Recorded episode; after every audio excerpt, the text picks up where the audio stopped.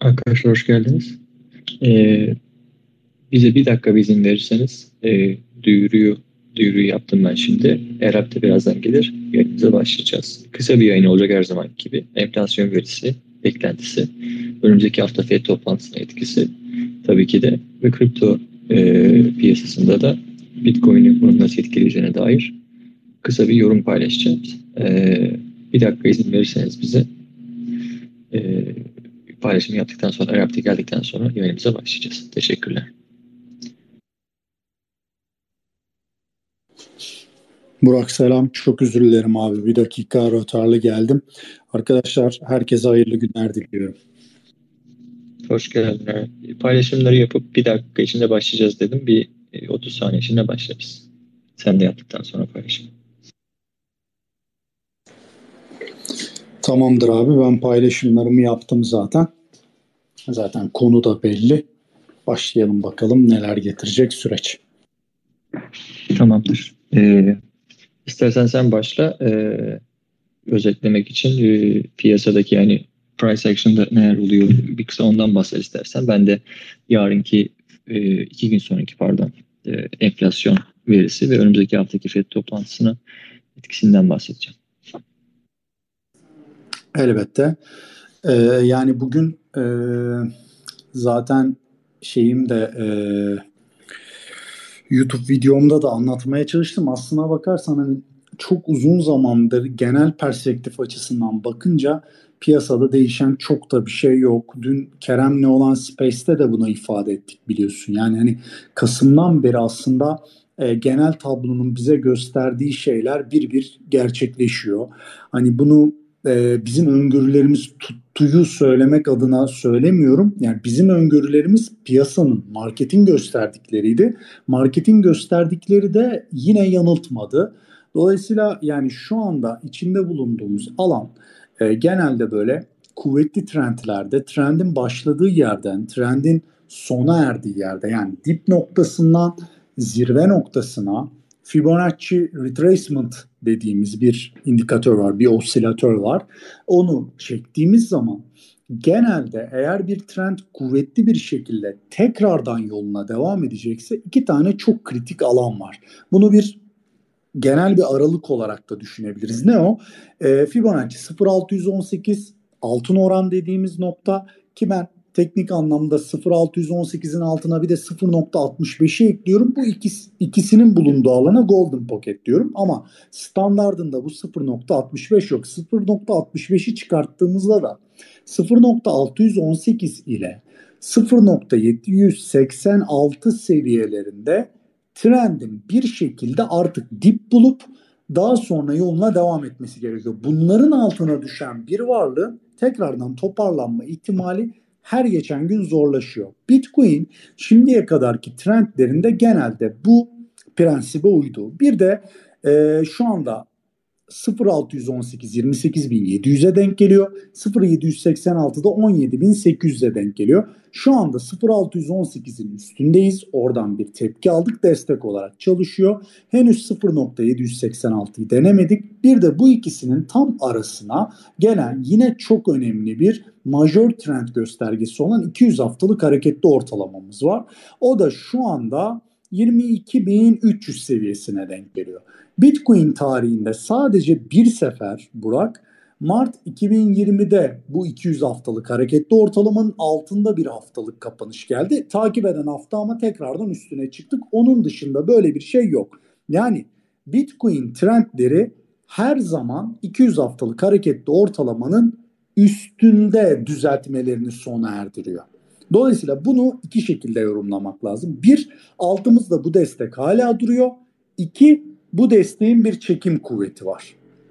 Dolayısıyla ben önümüzdeki trendin ki bu alanda ya bulunduğumuz alanda biraz daha pozitif bir akümülasyon eğrisi veya 200 haftalık hareketli ortalamanın üstünde çok daha yatay ve sıkıcı bir akümülasyon evresi. Akümülasyon dediğimizde insanların, oyuncuların alım yaptığı ama piyasaya henüz bir trendin gelmediği yatay alanlara diyoruz.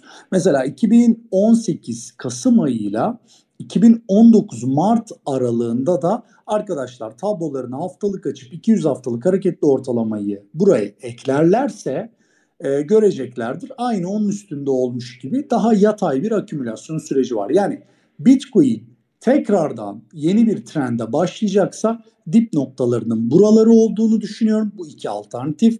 E, buralardan da zaten e, haftalar önce alım yaptım. Orta ve uzun vadeli beklentilerle e, portföyümde ağırlıklı Bitcoin aldığımı söyledim. E, bizi şaşırtan hiçbir şey yok price action tarafında. E, işte bir şey soracağım Eray. Ee, evet. E, bu konuyla bağlantılı e, sözünü bitirmeden önce e, evet. dominanstan da biraz bahseder misin? Dominans. Bugün yayında da ha. kendi yayında da bahsettin. Onunla ilgili çünkü e, çok fazla hani ben de yorum da görüyorum. E, evet. E, işte son dönemdeki son bir yıldaki hareketlilikle ilgili olarak. Onunla ilgili de kısa bir e, yorumunu paylaşırsan çünkü yayında hani izlemeyenler belki olabilir senin YouTube yayını. Evet. E, evet. Ondan sonrasında da ben e, ben enflasyonla fiyatla alakalı e, bir şey bir gün paylaşayım. Ama dominansı ben de merak ediyorum. Yani. Evet elbette. Şimdi dominansta şimdi dominansta birkaç tane prensip var baktığımız ki bu prensiplerle e, tabloya haftalıkta baktığımızda genel trend bize çok şey söylüyor dominansta. Yani dominans gerçekten haftalık tabloda böyle destek alanlarımızı belli ettiğimizde işte trend hatlarımızı belli ettiğimizde tekniğe de çok riayet eden bir tablo bu arada. Ben ilk başlarda açıkçası inanamıyordum nasıl böyle oluyor diye ama yani gerçekten e, çoğu varlıktan daha çok riayet ediyor tekniğe dominans tablosu. Dolayısıyla böyle baktığımızda bize çok şey söylüyor. Bir, e, dominansta bir yani burada biraz daha böyle altcoin yatırımcısını e, bilgilendirme mahiyetinde bir dominans açıklaması yapmaya çalışacağım. Çünkü e, Türkiye'deki yatırımcıların yani kripto yatırımcısının %99'u bence altcoin yatırımcısı. Bitcoin'e giren çok çok az gördüğüm kadarıyla. Bunun da tabii ki e, haklı sebepleri var. E, bunu da tartışmıyorum elbette. E, şimdi 2021 Ocak ayı itibariyle hatta 2020 Aralık ayı itibarinde e, şeyde dominansta 2017 yılından beri gördüğümüz en zirve seviyeyi gördük. Neydi o? Yüzde 73.63 seviyesiydi. Yani neredeyse %74 seviyeleri görülmüştü. Ondan sonra Ocak 2021 tarihi itibariyle dominansta çok net bir şekilde aşağı yönlü bir trend başladı. Bu trend Mayıs 2021'e kadar devam etti. Oradan buraya hemen hemen dominansta %74'ten takribi olarak söylüyorum. %39'lara düşen bir dramatik düşüş yaşandı. Yani hemen hemen %46'lık, %47'lik bir düşüş yaşandı. Tam o tarihlerde de e, bu piyasanın içinde olan arkadaşlar o tarihlerde bileceklerdir ki altcoin'lerde işte yani gem projelerde işte onlarca x yapıldığı, IDO'larda yüzlerce x yapıldığı, işte e, büyük borsalarda, merkezi borsalarda listeli altcoin'lerde, insanların aşina olduğu altcoin'lerde de onlarca ve hatta e, 3 kat, 5 kat, 10 kat primler yapıldığı bir dönemdi. Yani 2021 Ocak ile 2021 e, Mayıs tarihlerinden şu anda bahsediyorum. E, herkes de buna katılacaktır. Ancak Mayıs'a geldiğimizden beri dominans şu anda da içinde olduğumuz bir bant aralığına hapsolmuş durumda ve düşük durumda. Bu bant aralığı ne? Yukarıda %50, aşağıda %39 bant aralığı. Bu bant aralığında sürekli hareket ediyoruz. Şu anda dominansta beklentimiz şu olmalı. Bir kere bir altcoin rallisinden bahsetmemiz için. Bir, dominansın dirençte olması lazım. Bu bir. Ancak çoğu insanın kaçırdığı detay şu. Dominans dirençte olacak tamam Dolayısıyla dominansın yükselmiş olması gerekiyor. Tamam şu anda da dominansta aynı bant aralığında olsak da uzun zamandır görmediğimiz seviyelerdeyiz. En son Ekim 21'de, Ekim 2021'de gördüğümüz seviyelerdeyiz ve bir dirençteyiz. Önceki tepeyi baz alırsak ki ben buradaki asıl direncin %49 ile %50 seviyesi olduğunu düşünüyorum. Buraya doğru yolculuk şu anda devam ediyor. Tamam. Burada bir derdimiz yok. Ancak bu trendde ne zaman başladı? Ocak 2022'de başladı. Bu dominanstaki yükseliş trendi. Bu da kabulümüz. Bu da zaten öngördüğümüz bir şeydi. Bununla ilgili de bir derdimiz yok. Tamam. Dolayısıyla yükseliş geldi, dirence de çok yaklaştık. Ancak burada dikkatimizi çeken detay şu Burak. En önemli detay şu. Bu yükseliş genelde BTC'nin baskılandığı zamanlarda motive olmuş bir yükseliş. Bu da altcoin'ler için işte hani Ocak 2022'den beri hala altcoin'ler düşüyor ya. Ne zaman dip desek daha dip seviyeler geliyor ya sebebi bu. BTC baskılanırken dominansın yükselmesi eğer dominans genel itibariyle düşük seviyelerdeyse altcoin'ler için felaket oluyor. Şimdi önümüzdeki süreçte ne olabilir? Bu baskılı dominans yükselmesi bizi %50 seviyelerindeki dirence taşısa evet buradan bir altcoin'lerde hareketlilik görebiliriz. Tekrar buradan dominans bu dirençten aşağıya doğru salabilir. Bu seçenek. Ama bunun için ne lazım? En azından Bitcoin'in birazcık piyasaya güven vermesi lazım. Şu anda öyle bir güven yok.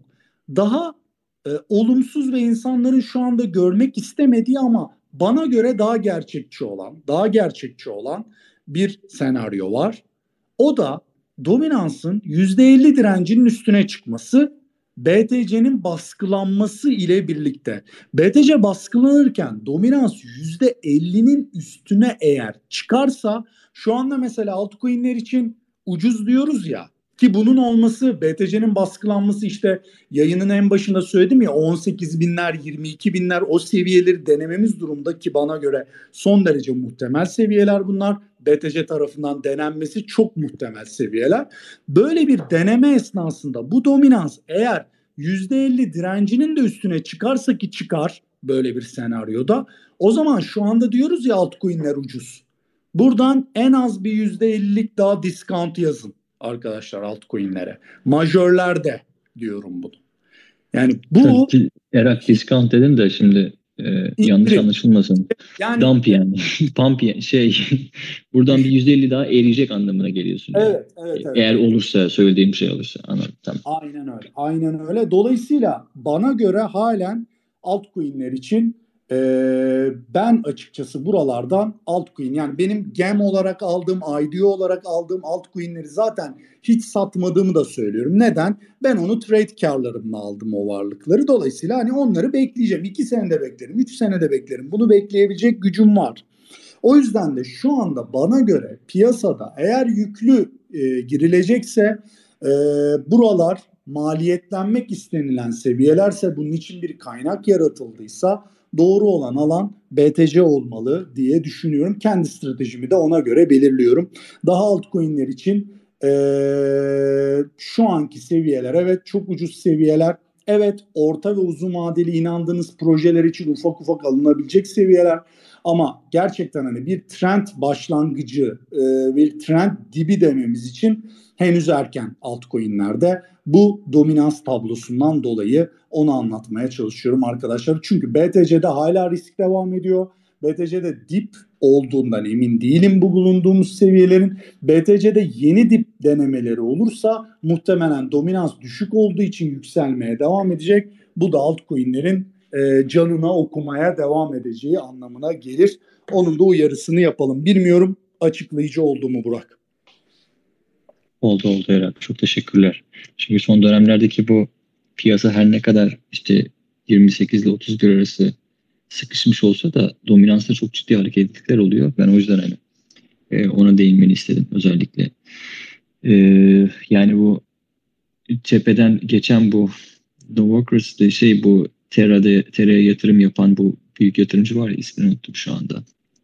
E, şey no demişti yani. Mike, Novogratz, evet evet.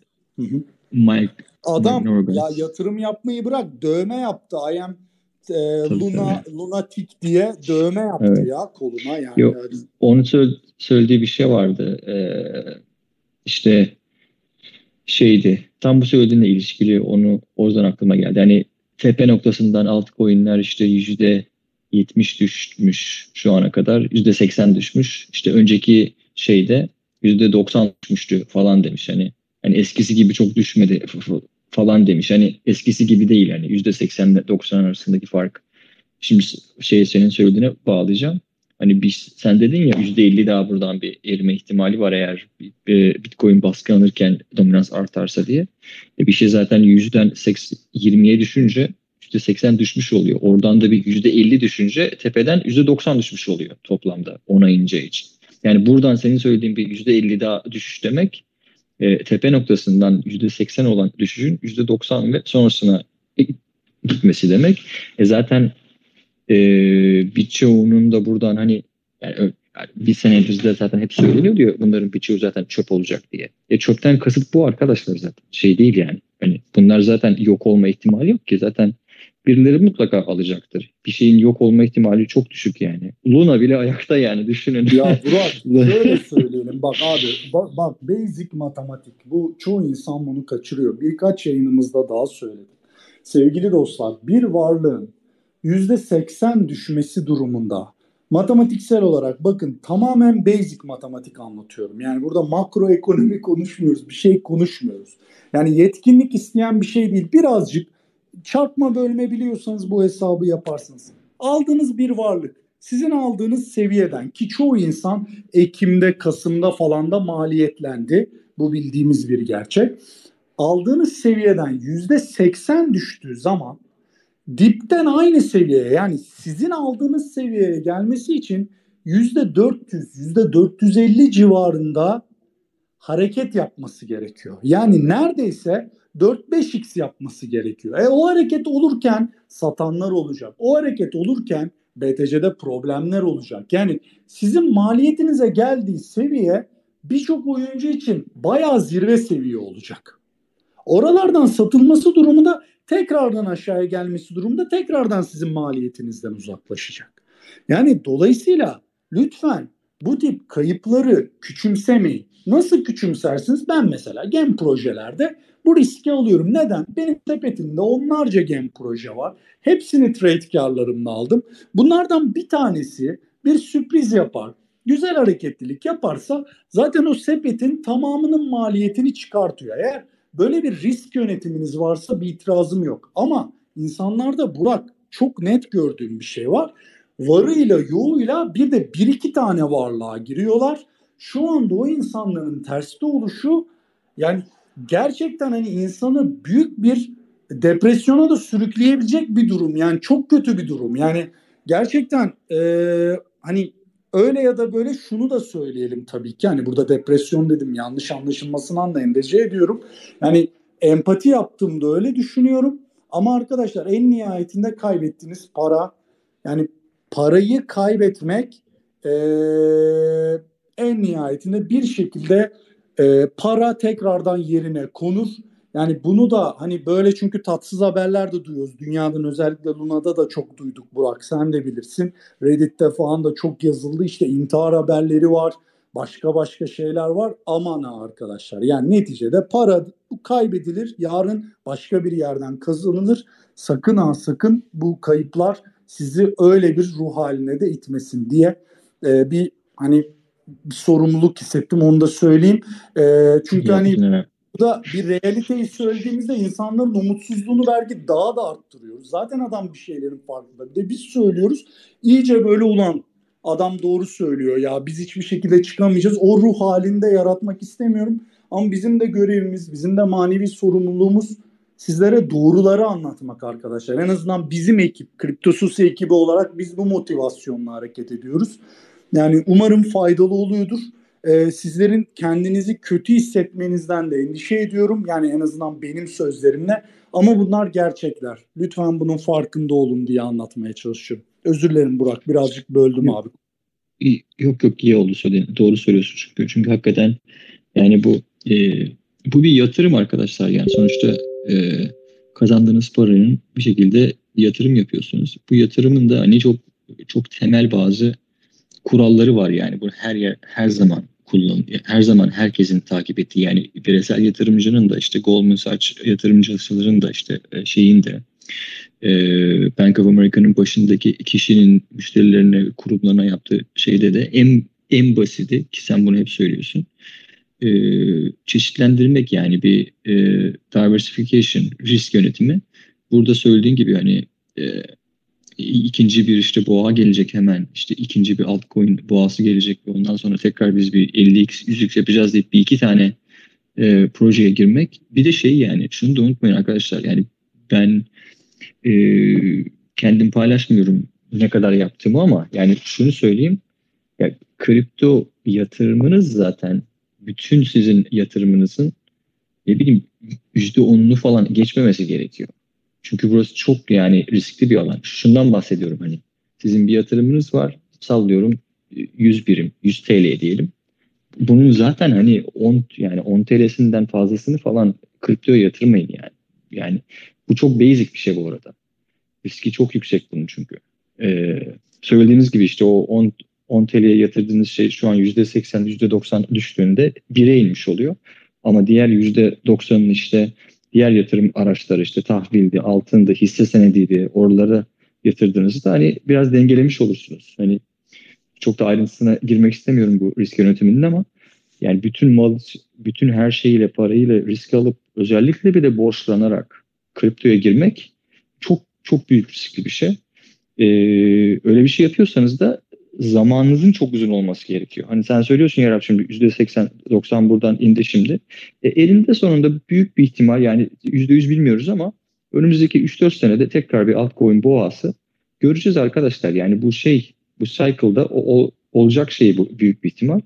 Yani öyle bir alıp da bir iki şeye giriyorsanız da o zaman da bekleyeceğinizi bilerek girin diyelim. Çünkü şu an söylediğim gibi yani altcoin'lerin hepsi %80-90 eridi. İşte yüzden %80 eriyen şey 20'ye inmiş oluyor. Oradan tekrar geldiği yere çıkması için 5x yapması lazım. Yani söylediğim bir matematik ortada. Neyse konuyu biraz e, uzattık ama iyi de oldu. Çünkü bazen e, bir sürü şey anlatırken bu tarz şeyleri gözden kaçırıyoruz. Ben yarınki bir sonraki günkü cuma günkü enflasyon verisinden bahsetmek istiyorum. Yani burada ne oluyor? Çünkü Kasım'dan beri bu e, bütün piyasanın düşüş trendinde olması biraz makroekonomik e, kararlarla, dengelerle alakalı bir şey. Kasım'ın 3'ünde hatırlıyorsanız Fed ilk defa tapering'e başlayacağının sinyalini vermişti.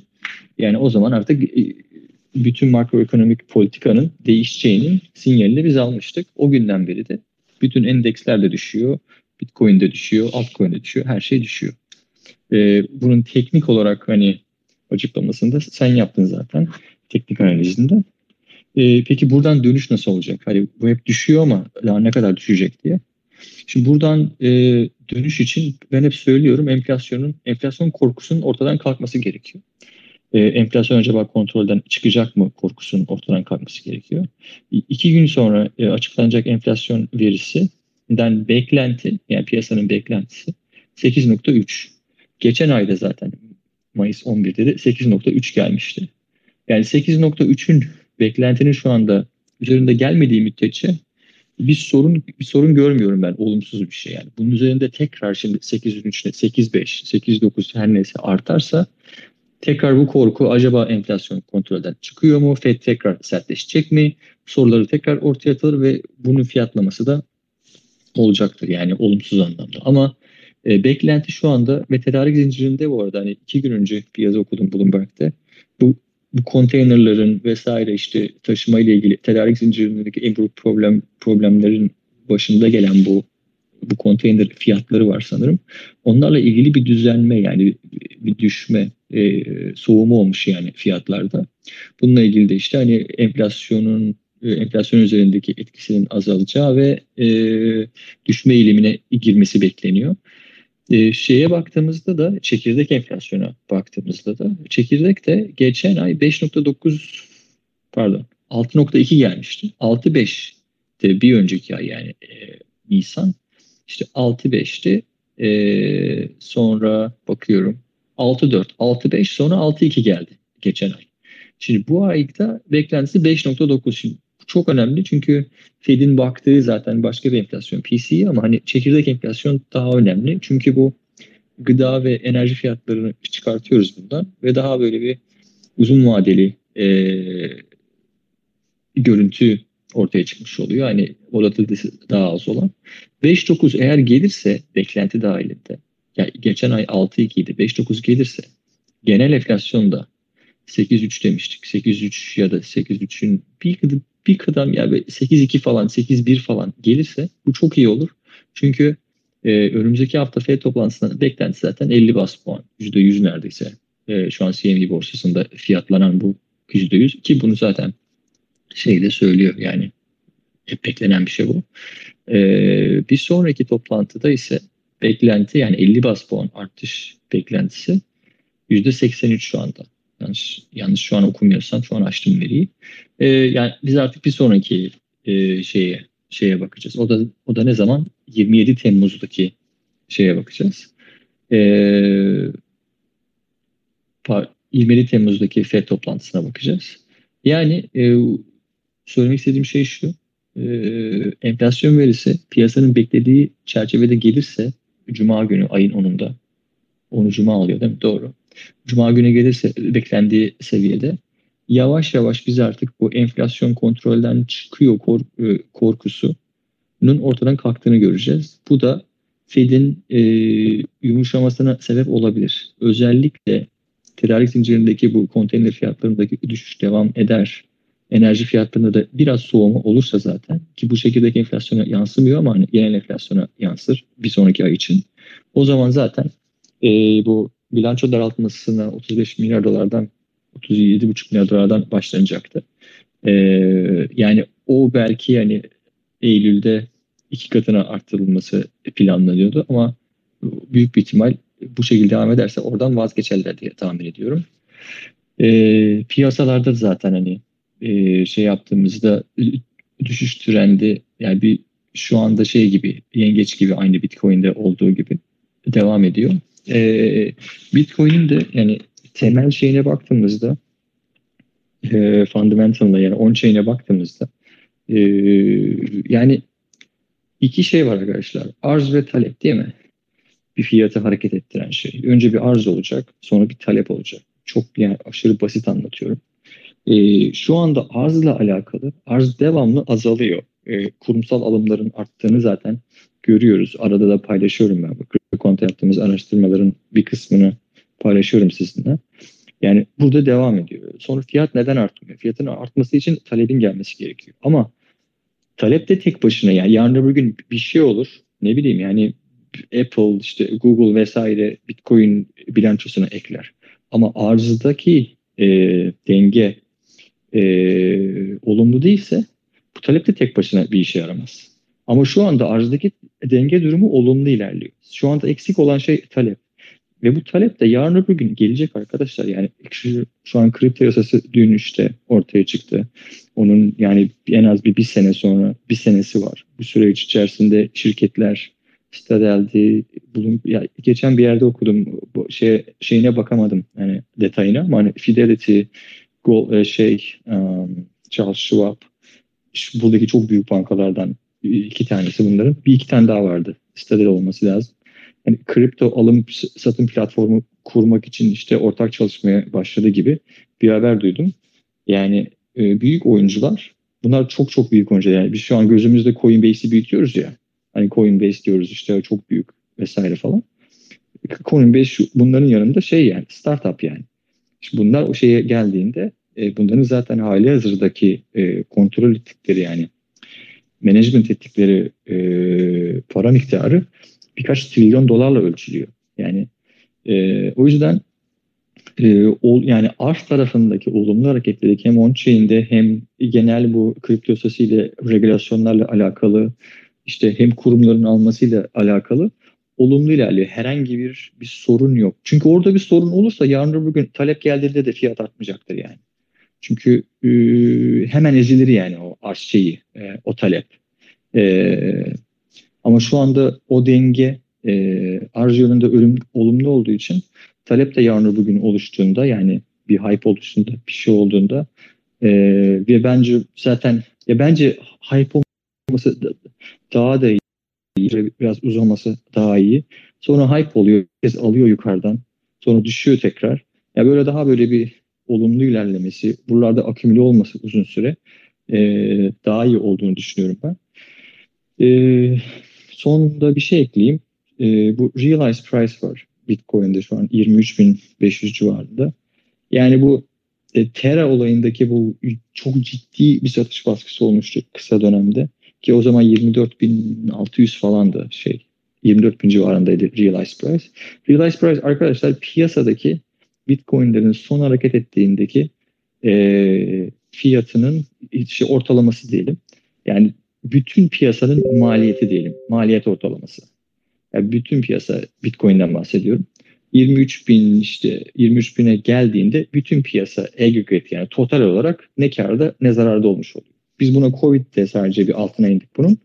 Bir de ondan öncesinde bir ne kadar olduğunu hatırlamıyorum ama biraz daha uzun bir süre altına indik. Covid döneminde yani bu 10, 11 Mart'ta 2020'de e, bir bir hafta kalmıştık bu bu şeyin altında.